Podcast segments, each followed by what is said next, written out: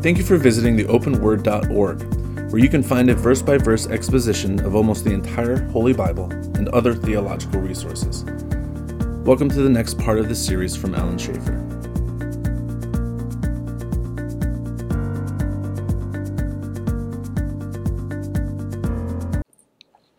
Well, we're still in Romans.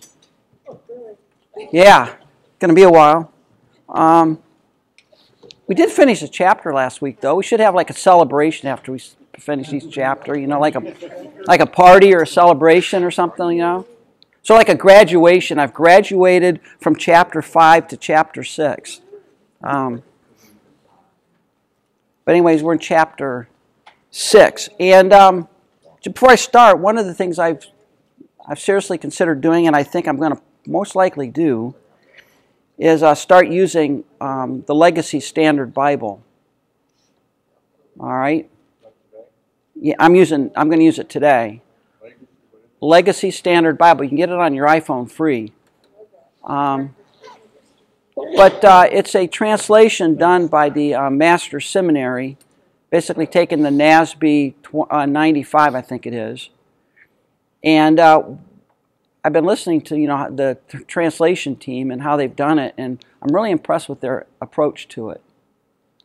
Um, what they've tried to do is make all one of the things you find as you um, study the scripture, for example, like in the King James or some of the others, is that the same Greek word in, in the original might be translated three or four different ways, different nuances in the English. All right. Um, charity, love, affection, you know, those kind of things. That's all probably one Greek word behind it all. And sometimes what you lose is you lose the original intent of what the Holy Spirit was saying when you have multiple words being taken from one word, for example. So what they've tried to do in the this version here is try to find a single word so there's more of a one-to-one correspondence between one Greek word to one English word so you can you can follow it much better. All right, I was really impressed with that, what they were doing with that, um, and also what they've tried to do. Um, another impressive thing, and this is one of the things I'm really passionate about, is they they translated from the perspective of the author, not perspective of the reader. All right.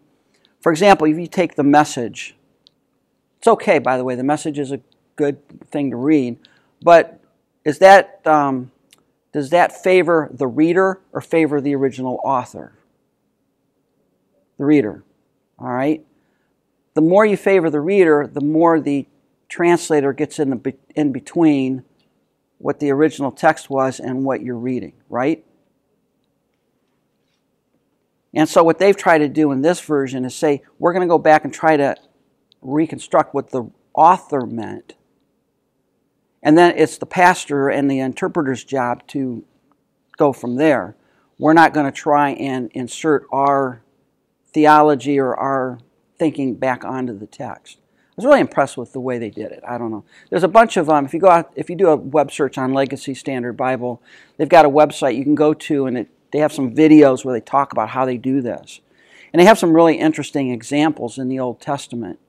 And interestingly, one of the one of the examples they brought out is the one that Jim, Pastor Jim, talked about last week, where Boaz was a man of integrity and Ruth was a woman of integrity.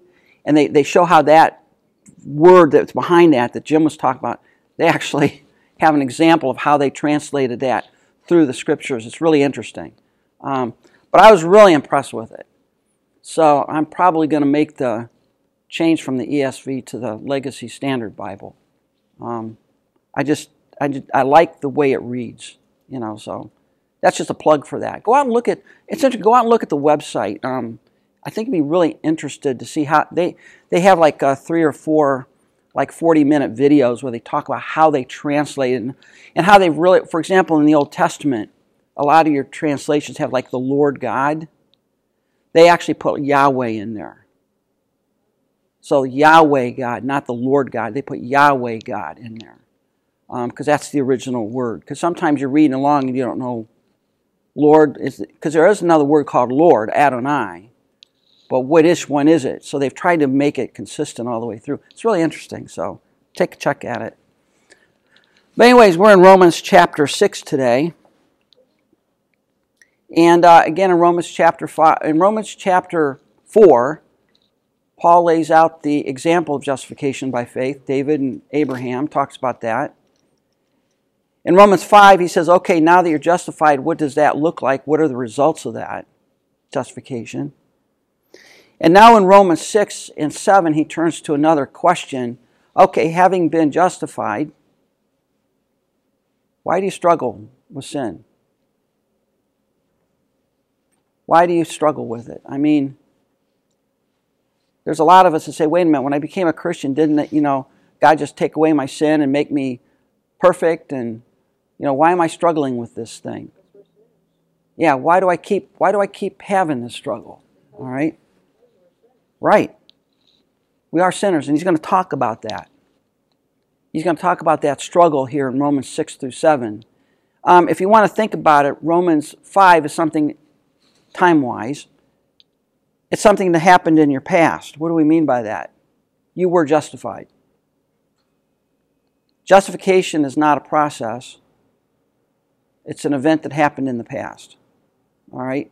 You were justified. You've been declared righteous before God. You've been acquitted before the throne of God. You are freed from the penalty of sin. But now we have this concept of okay, I'm freed from the penalty of sin, but what about the power of sin? Now, ultimately, someday I will be freed from the power of sin, but in the meantime, what am I struggling with right now? I'm still struggling with the residual sin that I have, that I'm dealing with in my original pollution. Notice we, we remember we said you're sinner three ways. You're sinner by identification with Adam, right? Call that federal headship. You're sinner because you have a polluted flesh that came from Adam. Your flesh is polluted. You have these desires and propensities in your flesh. And then because of that, you commit acts of sin. You do things that are wrong. How did God deal with your identification with Adam? Romans 5, you're identified with Christ. No longer, the old man is dead. You know, we have, I, I, remember growing up and listening to preachers say, well, you know, you got this old man and this new man, and they're constantly at war with each other. Technically, that's not what the scripture says. Your old man is dead. What is the old man? It's your identification with Adam. It's not your pollution. It's your identification with Adam. That's gone. You're identified with Christ now. But you still got flesh. You still got this fallenness that we have. And that's what Paul is going to talk about here in Romans 6 and 7. And he starts it out by asking a rhetorical, rhetorical question What shall we say then? Are we to continue in sin so grace may increase? What did he say in the last verse of Romans 5? Well, the second to last verse. Where sin increased, grace abounded all the more. How do you know that God is a God of grace? Because He didn't fry you the first time you committed an act of sin. What do we all deserve? Bolt of lightning and a little ash pile on the ground, right? But because God's a God of grace, He doesn't do that. And some might say, well, you know, okay, so if God is a God of grace and God exhibits His grace by forgiving my sin, then if I sin, then I'm making God look good. So if I really want to make God look good, I really need to sin a lot to show how good God is. That's sort of a twisted view of things.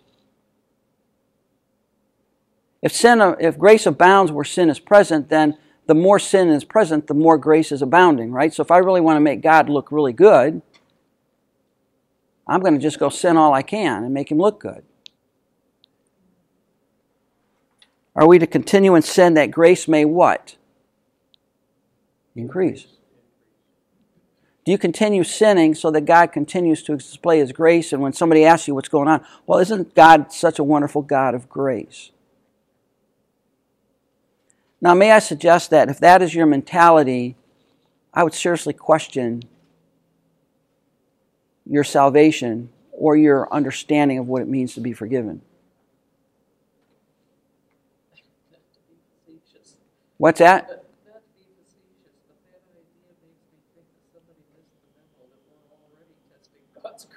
We are. They they missed it.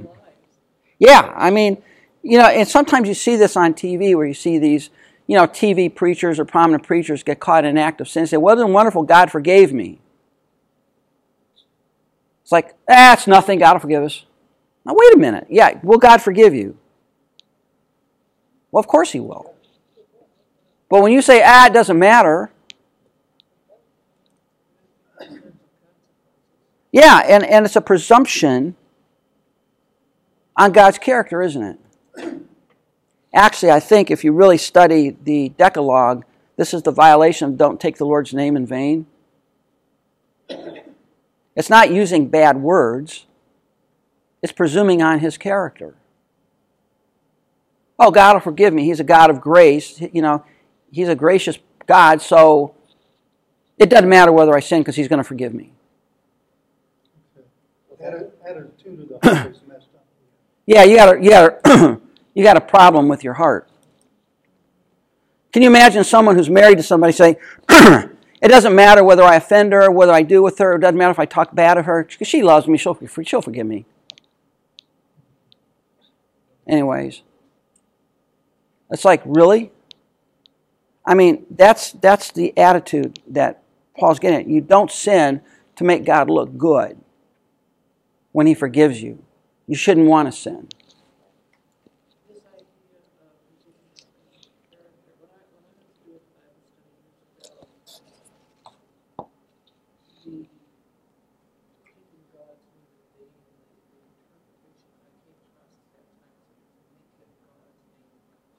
Mm-hmm. There's a parallel there. It's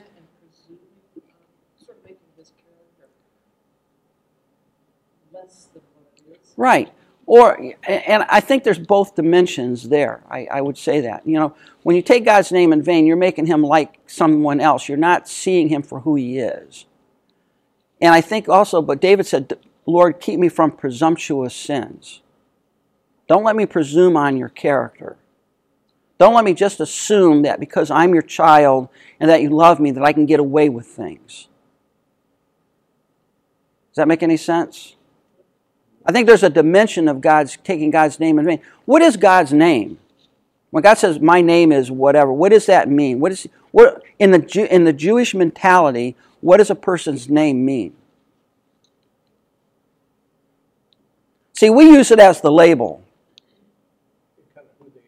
Yeah, that's Denny, that's Dan. Okay, I get that. Okay, that's the label we give them.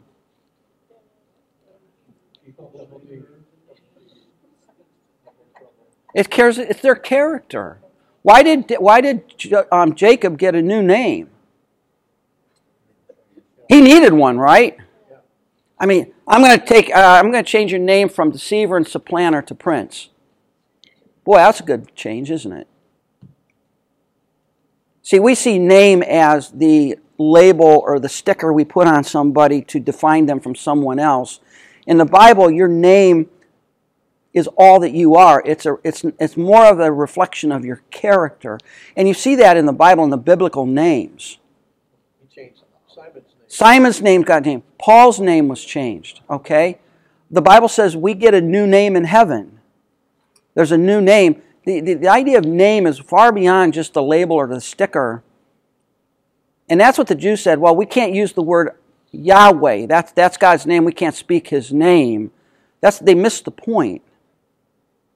God's name is all that he is. When, we, when Christ says, if you ask anything in my name, I will do it, As I say we just, uh, uh, nah, I forgot to say in Jesus' name, I guess my prayer doesn't go anywhere. No, it's because you're asking in line with who he is, his character, what he wants, his being.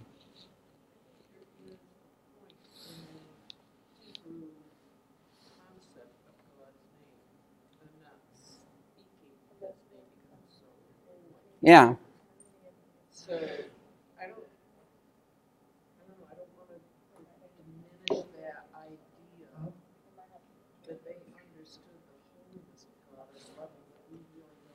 They did. They did.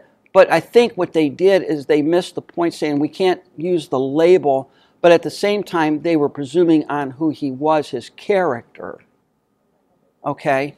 Um, And, and, and when you pray in Jesus' name, it's not because you stick that at the end of your prayer like a stamp to get it to heaven or it gets returned to sender.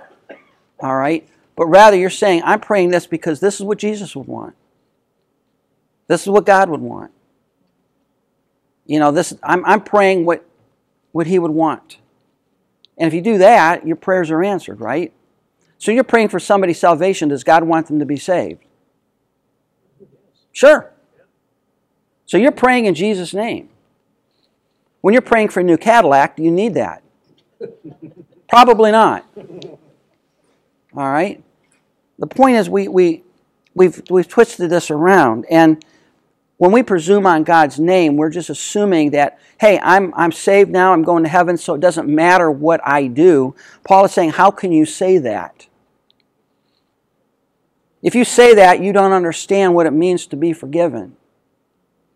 You don't want to sin. And when you say, let me sin more so that God's grace may increase, you can't. That, that is incomprehensible Paul. I think that that. Like, holy, holy, holy is the Lord God Almighty. And you're trivializing, trivializing. Mm-hmm. Easy for you to say. Easy for you to say. Yeah, I mean, was Moses a man of God? Yep.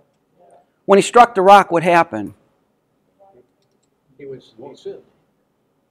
What was the price? He didn't really get to go over the promised land. God, I, did God just have a bad hair day? God does it, but he, we can't. We can, but no. Yeah, I mean, Moses struck the rock and it displeased the Lord. He disobeyed. Mm-hmm. It cost him. He couldn't go into the promised land that God promised him. And it's like, you know, some have tried to read, and I, you know, you can study that whole passage, but it could be that he was sort of presuming on God's name. And God says, "No, you don't do that. My name is holy. You don't, you don't, you don't, you don't presume on my name. You don't take advantage of it just because I'm, I'm a gracious God. Don't take advantage of that and assume that you deserve something you don't. When we pray for something, though, it, it says, you know, it says, if you have enough faith, you can move this mountain. But yet, maybe God doesn't want to move the mountain. Well, if it's His will to move the mountain, what will happen? Yeah, but see, here's our problem. We like to, we, we're very good at thinking our will is God's will, isn't it? Well, that's, yeah, that, We're very good at that. that's the, the idea is that we can to pray in God's will, not Yeah, but we think, and there are people who think, my will is God's will. No, God's will should be my will. It's the other way around. All right, it's not me telling God what to do, it's God telling me what to do. All right? Paul is saying, You've been justified. You've been freed from the penalty of sin. And I know some of you out there think that now that you're freed from the penalty of sin, it really doesn't matter what you do because you're okay. Do you have to ask for forgiveness every time you sin? Yeah. You've been saved? Yes. And by the way, that's not because in the eternal penalty sense you're not going to be forgiven, right? But to keep the relationship with God open, what do you need to do? Okay. Repent. That keeps the relationship open. Well, I think, I was gonna say, as we mature, the Holy Spirit convicts us more when we do sin. Uh, A lot of times what happens is, uh, for me personally, you know, if I say something that's offensive to Teresa, you know, I can immediately see a reaction in her, in her face. But it's the same thing with God, if I do something that no one else sees, hmm that, you know, the Holy Spirit convicts me. And so the next time, if I, if I'm looking on the, uh, uh, on the phone and, and going through the news clips and stuff and see, uh, different news things that come up that could lead me to a place of, uh, looking at things I shouldn't look at, then I'm not gonna look at them. Does that make sense? Yeah. We don't want to presume on God's character. See, the danger I think we have is that we see God as so much our Father that we don't see him as a consuming fire. By the way, that's one of the other words they tried to, in the Legacy Standard Bible. They actually translate fear as fear, not as respect. Because the word is fear. All right? The word is fear. Are we to fear? Am I to fear God? Yes. Yes. Wait a minute, I thought you were saved. I thought you were going to heaven. I thought he's your father. Yeah, but you know what? When I was growing up, I feared my dad. One portion of the scripture says, uh, it's a terrible thing to fall into the Hands of a living God. Yeah, you need to fear God. And a, and, a, and a healthy fear of God does a lot for your sanctification because you say, yeah, God forgives me, but why would I want to do that? Why would I want to bring dishonor to his name? These here are people that say, if I sin, it makes God look good. So I'm not going to worry too much about doing sin. You got to worry about that. May it never be. A construct in the Greek text which is the strongest negative possible. It's, got, it's Paul throwing his hands up and saying, Not in a billion years should you think this. Not in a billion. Should this be should this pass your mind? Not in a billion years. May it never be. How shall we who died to sin still live in it? This is really important. How can we who died to sin live any longer in it? What does it mean to die to sin? How have we died to sin?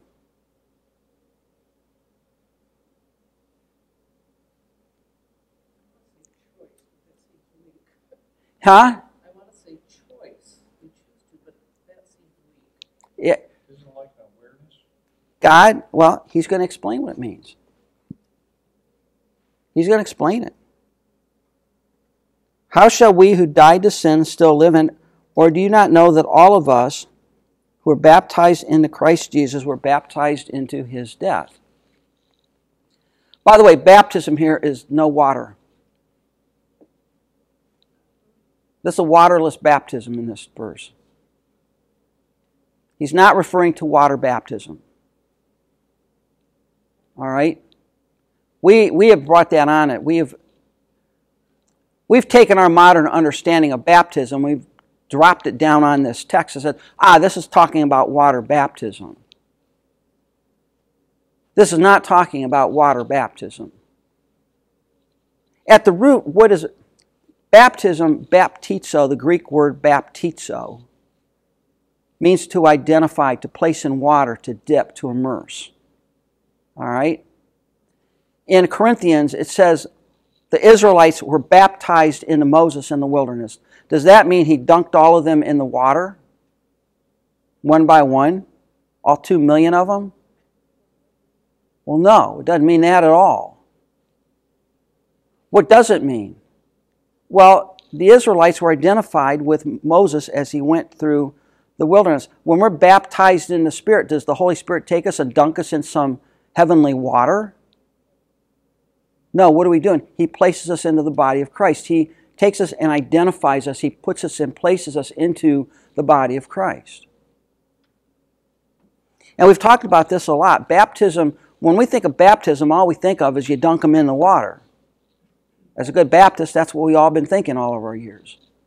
But it's more than that. I've been doing a lot of thinking in recent, last couple of years. You know that's dangerous when you think. Oh, especially. Yeah. But this idea of baptism is immersion. Mm-hmm. Baptism of the Holy Spirit, immersion in the Spirit of God. And it brings up the phrase in Christ. Mm-hmm. used frequently.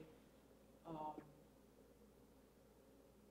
we often think about, you know, let Jesus come into my heart. And I think knocking on the door, Yeah. if you will open the door, I will come in and something. Mhm. Okay? So I think there's grounds for that idea of opening our hearts. But I'm thinking that is only a beginning Mm-hmm. of the relationship. And what we really are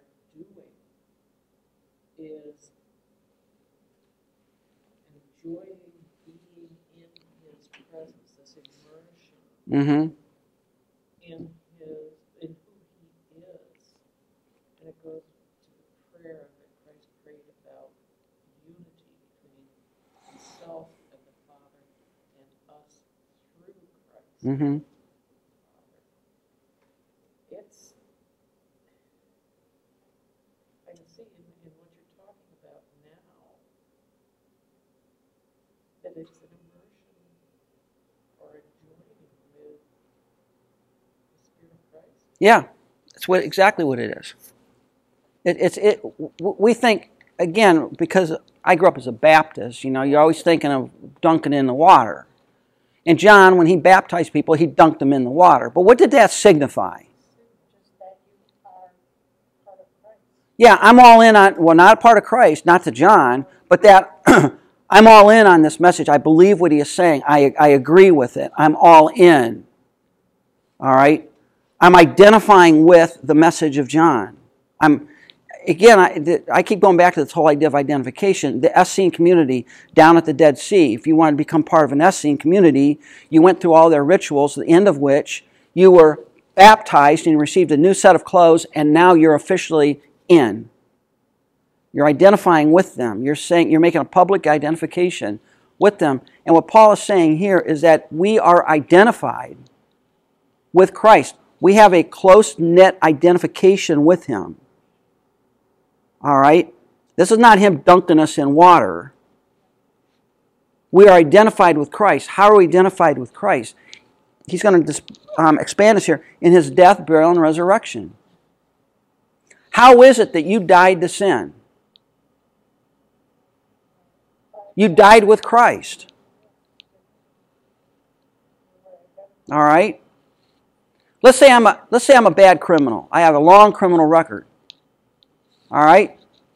And I die. What happens to the criminal record?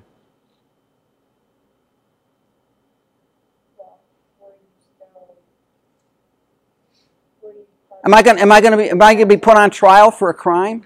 No, it's. I'm dead. That's it, that's it. I'm dead. It's gone. The law has no power over me now. I'm dead, right?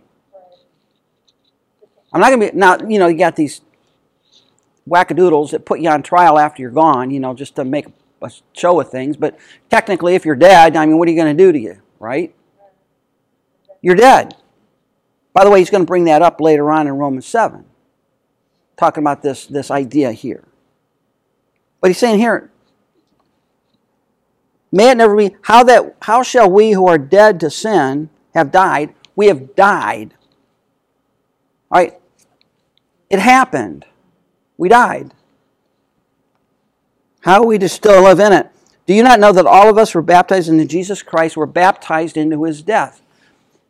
In a, in a sort of in a sense, what Paul is saying is that if I'm identified with Christ, when Christ died, what happened to me? I died with him. Now, what is the penalty of sin? Yes, Death. Did I pay the penalty? Yo! No, because he did. Yo! I paid the penalty penalty in the sense I died with him, but I didn't pay the penalty in the sense I died for just me. I died with him. It's my identification with him that makes this work. Does that make any sense? I died with him. And I was that we're baptized into Christ Jesus, we're baptized into his death. Identification. I, I, I still think that the better, best word for the best um, dimension to understand the word baptism is full identification. The Israelites were identified with Moses in the wilderness. When I am baptized, Holy Spirit baptism is not me getting the divine zap and speaking in tongues. It's the Holy Spirit placing me, identifying me in the body of Christ, making me a member of the body of Christ. Being baptized into Christ's death means I'm identified with Christ in his death. So when he died, in a sense, I died with him. All right?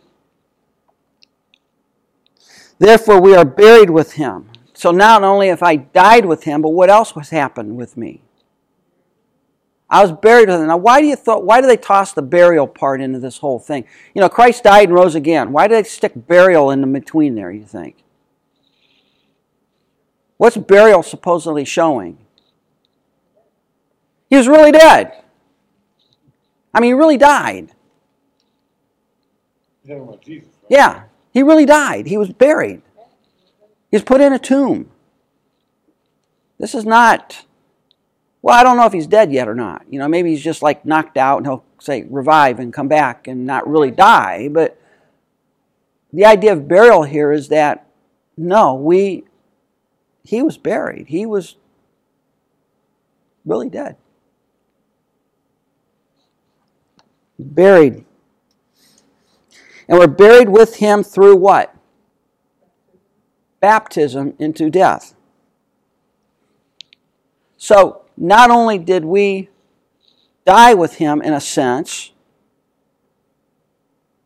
we were buried with him.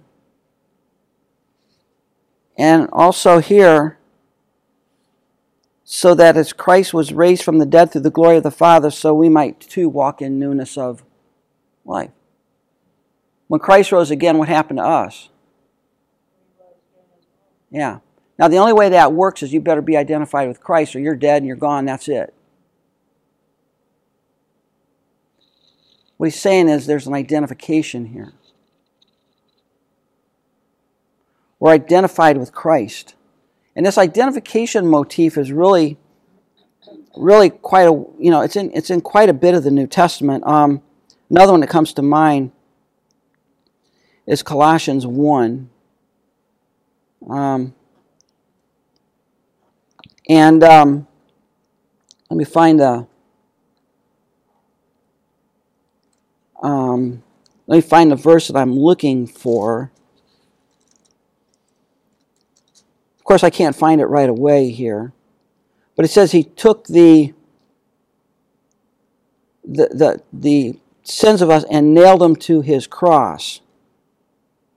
Um, trying to find the word I want here.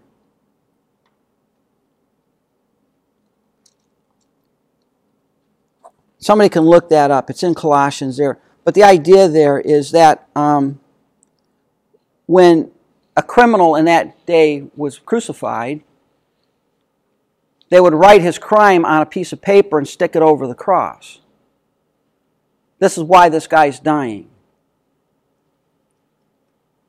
And what Paul is saying is that God took our offenses and, in a sense, nailed them to the cross of Christ. That's right. That's why the inscription was there. Why did Pilate write the inscription? Now, he was mocking the Jews. You understand that? Because he thought Christ was in- innocent. Yeah, that's what I was gonna. But the whole point there is you put you put you nail to the cross by the criminal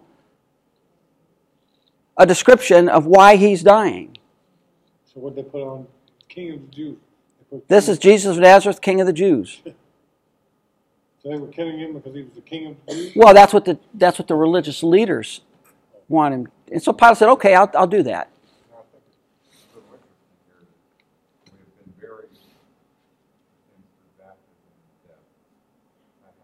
Yeah, So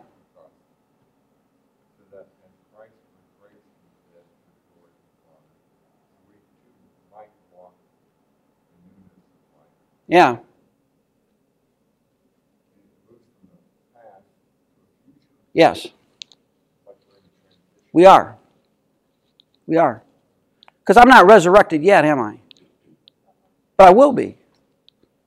And how do I know I will be? Well, I've been identified with Christ. I died with Christ. I was buried with Christ. And just as Christ was raised from the dead, even so someday I will be. That's Raised from the dead. Only if you believe, right? Yeah, you gotta be you gotta be in on it. I'm irritated because I can't find that passage I want in um, in Colossians. It's there. Um, but basically, the idea is he took the handwriting of ordinance, which was against us, and nailed it to his cross. so think about that. All your sins, in, in a sense, all that massive book of your sins was nailed to Christ's cross, and when Christ died, that those sins were paid for. You can't get one sin up on God. You can't get a sin up on God. He took our sins and nailed them to the cross, his own cross. And what it's saying here is that I am identified with him. And that's the only way you get uh, you get in. I mean, I remember the uh, the account of uh, you know an illustration I heard many years ago. You know, if I you know again if I if I go to 1600 Pennsylvania Avenue and knock on the door, I wouldn't get in. Right? But what if uh, one of the president's kids were with me? Let's assume get rid of the politics and all the noise and you know all that out there but seriously if I, if I was with somebody that had entrance and i was with that person what would happen i could get in right now i'm not going to get in on my own but being with somebody i can get in in a sense we're not going to get into god's presence on our own but christ says they're with me they're with me Come on in. Come on in. They're with me. two thirteen. 213. All right, can you read that? I, I, I knew it was there. It was in Colossians. As you who were dead in trespasses and the uncircumcision of the flesh, God made alive together with him, having forgiven all of our trespasses by canceling the record of debt that stood against us with its legal demands. This he set aside, nailing it to the cross. Yep. He nailed it to the cross. Think about that. All your sin. So when Christ is hanging there on the cross, what was with him? All the sin, all my sin. Well, potentially all the sin of the world, but in the salvific sense of me, my sin was nailed to the cross. And when he died, the debt of my sin, which was death, was paid. But that old death, where's that sting? Oh, death, where's your sting? And it says here, we shall also be in the likeness of his resurrection. Just as he died, I died with him. He was buried, I was buried with him. Someday he rose again. Someday I will rise again too. And when I rise again, does death, does that sin have any dominion over me? Why not? I paid the penalty, right? I paid the penalty. You know, in the ancient West, we had accommodations for that. If you hanged a guy and the rope broke, what happened? He lived. He went free. one time. That's right. He went free, right?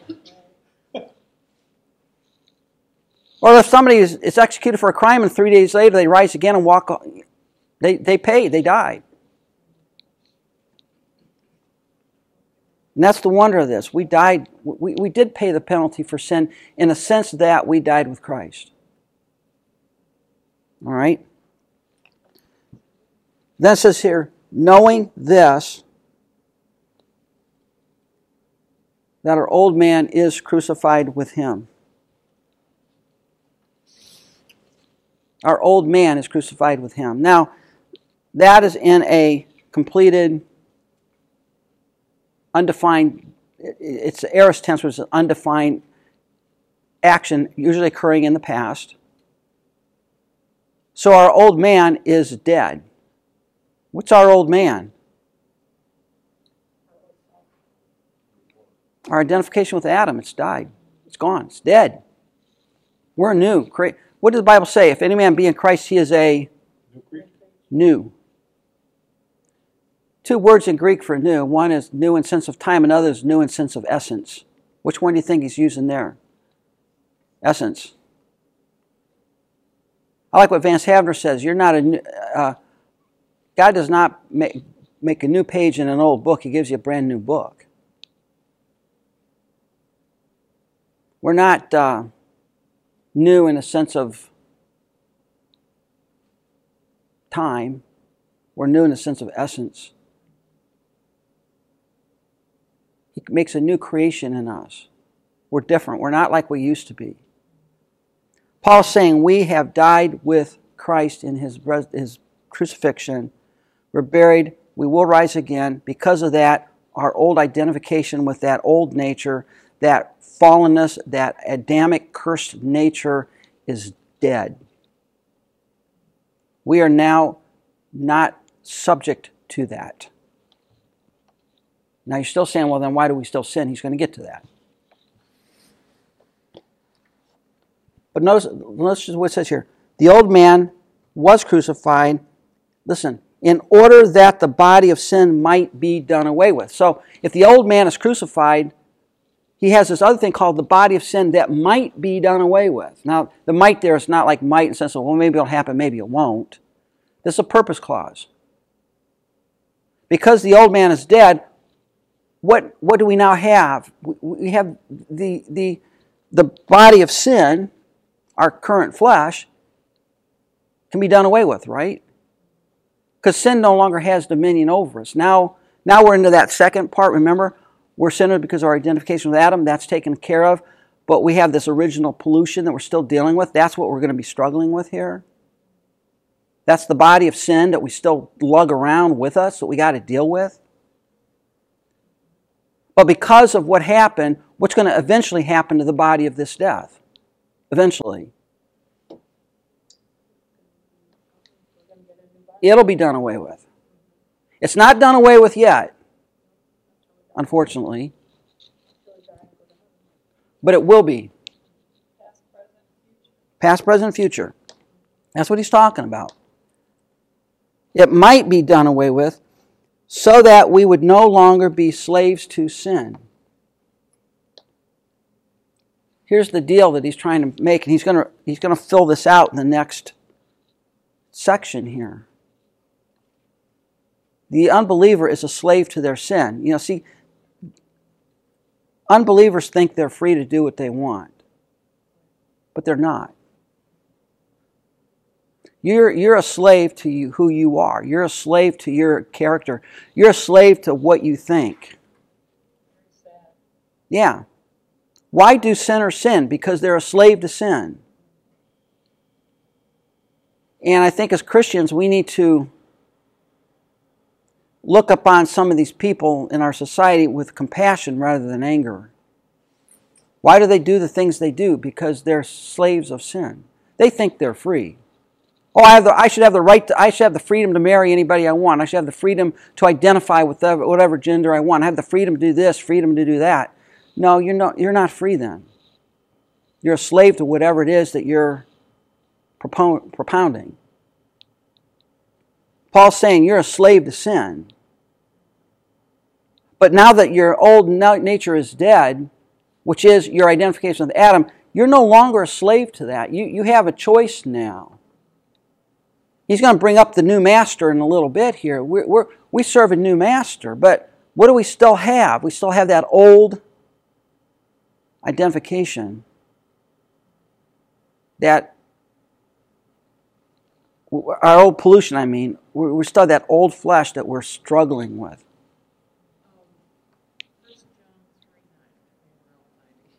All right.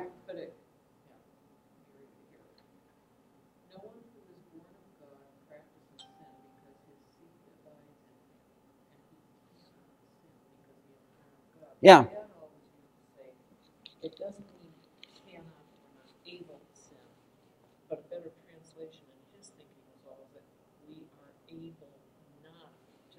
Yeah. Like the unredeemed heart. Yeah. Which is the slave to the law of sin. Right. What they do. Right. But it takes practice, I think, to get to the point where we begin to implement yeah. the ability to resist. And the other nuance that you don't see there in John 3 18, which is there, is the idea that those who are born of God do not practice sin. The tense verb, the verbal tense there means you, this is not your manner of life. This is not what you are. As you're, if you're a Christian, is your life characterized by unrepentant, unending sin? No, it's not. You sin, right? But you don't want to. That's not what you are. You're different. You're a new creation in Christ. That's what Paul's saying here. Paul's trying to hit this idea that people say, well, if I, I can be a Christian and have no change in my life, he says, not so. If you're a Christian and you're continuing sin and you don't think it's a big deal, you're probably not a Christian.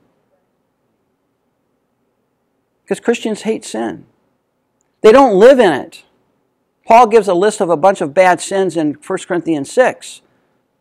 He said, You know, you guys used to be fornicators and adulterers and effeminate and liars and cheaters and all that. But, and such were some of you, but now you are sanctified. If you're in Christ, you're a new creation. It doesn't mean that you don't commit an act of sin now and then, but that's not your pattern of life. That's not what you're bound to. That's not your, your being. If that's your being, you're probably not a Christian. Again, we're not talking about, here's the other thing too. If someone says to me, I don't know if I'm a Christian because I sin, I say, Do you struggle with sin? Yes, I struggle with it. I hate it. Well, that means you're a Christian. Do, do non Christians struggle with sin? They struggle with the penalty, but they don't struggle with sin. The penalty, the consequences. They don't struggle with it being a sin.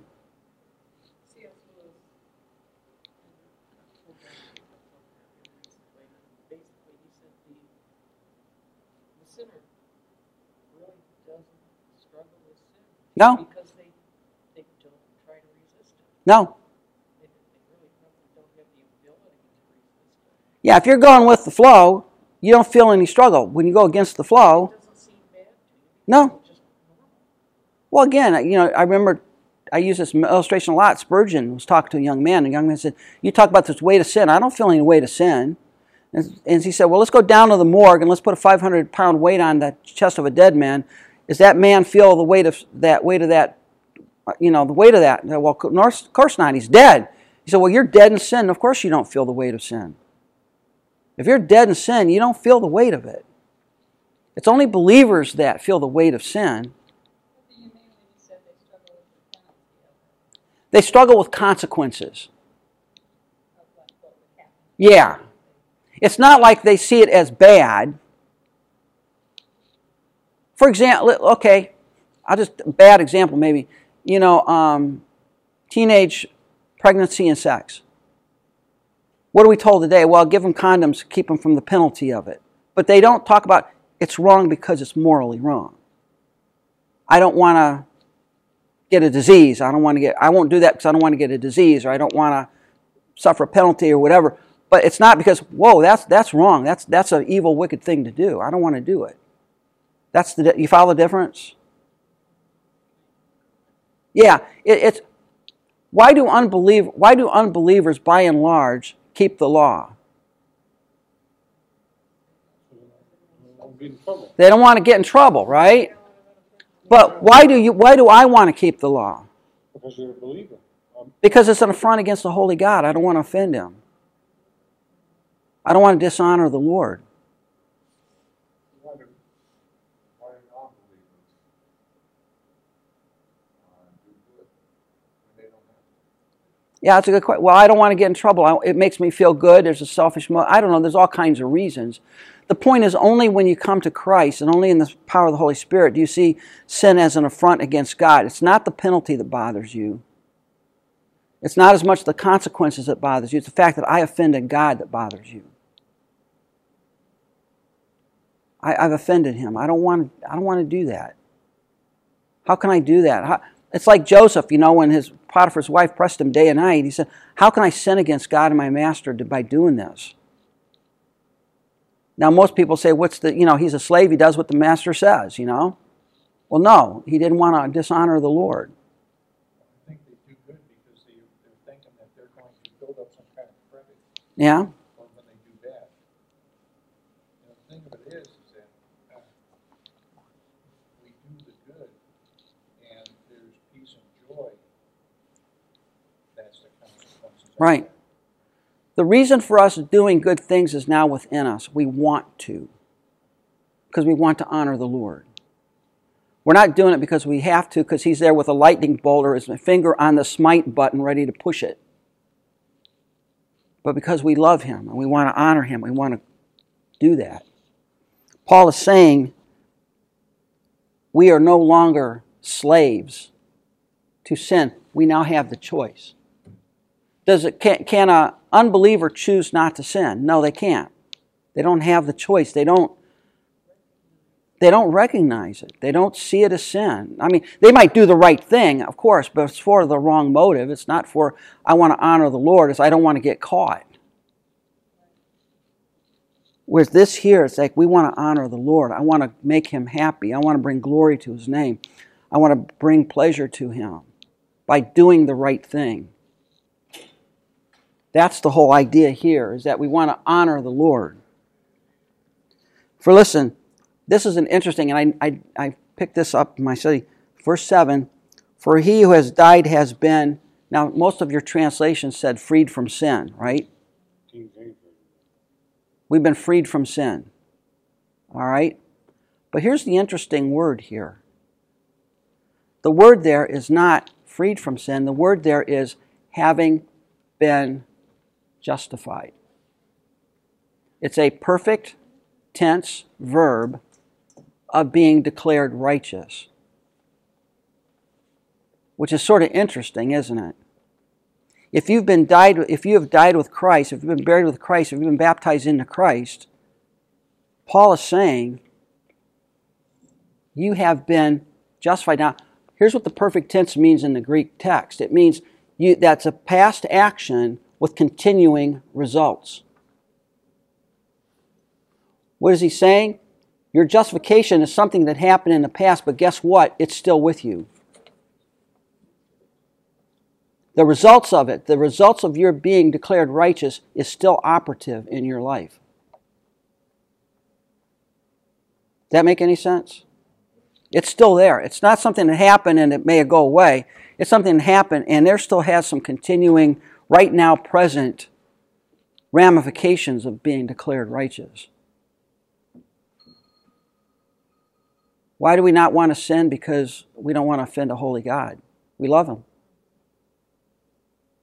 We're not slaves to sin. We don't have to do it.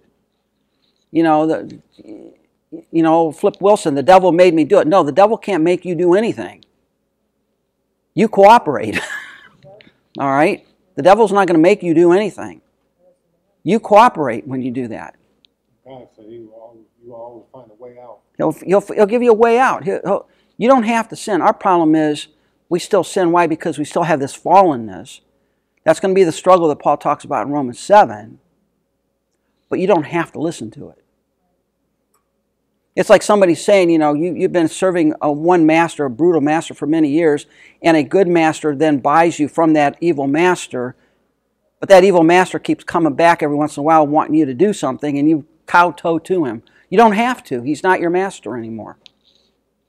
That's going to be the imagery coming up here in the next section. You don't have to sin.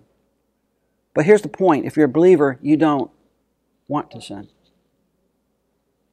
It doesn't mean you don't sin, it means you don't really want to. Because you're different, you're changed, you've been identified with Christ. You're buried with Him in baptism into His death, buried, and we're buried with Him, and we rise again. Sin has no more dominion over us. He's going to really explain that a little bit more in the next verses. But it's a wonderful thing. So if you show me someone who says I can sin and it doesn't matter, I would say, you know, you better go back and check to see if you're really a Christian because that's not the words of a Christian. When uh, when Judas realized he had betrayed Christ, what did he do? Well, Bible says he repented, right? Oh, he's in heaven now, isn't he? Uh, no. He felt bad. But what did he do? He went and hang himself. When Peter denied the Lord, and the cock crowed three times, and Christ took a look at him, what did he do? He went out and wept bitterly. Why?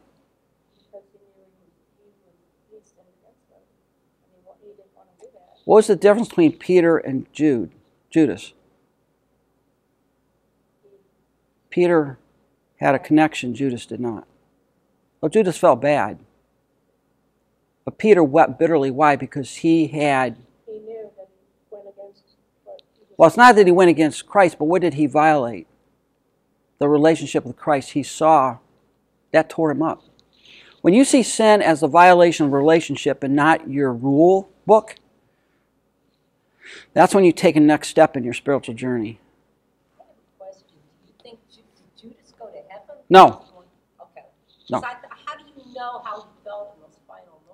Well, he felt bad, but he went out and hanged himself, and the Bible says he went to his own place, which uh, and Christ said, "Woe to him that that uh, betrayed me." Did he do this before Christ was resurrected? Yeah.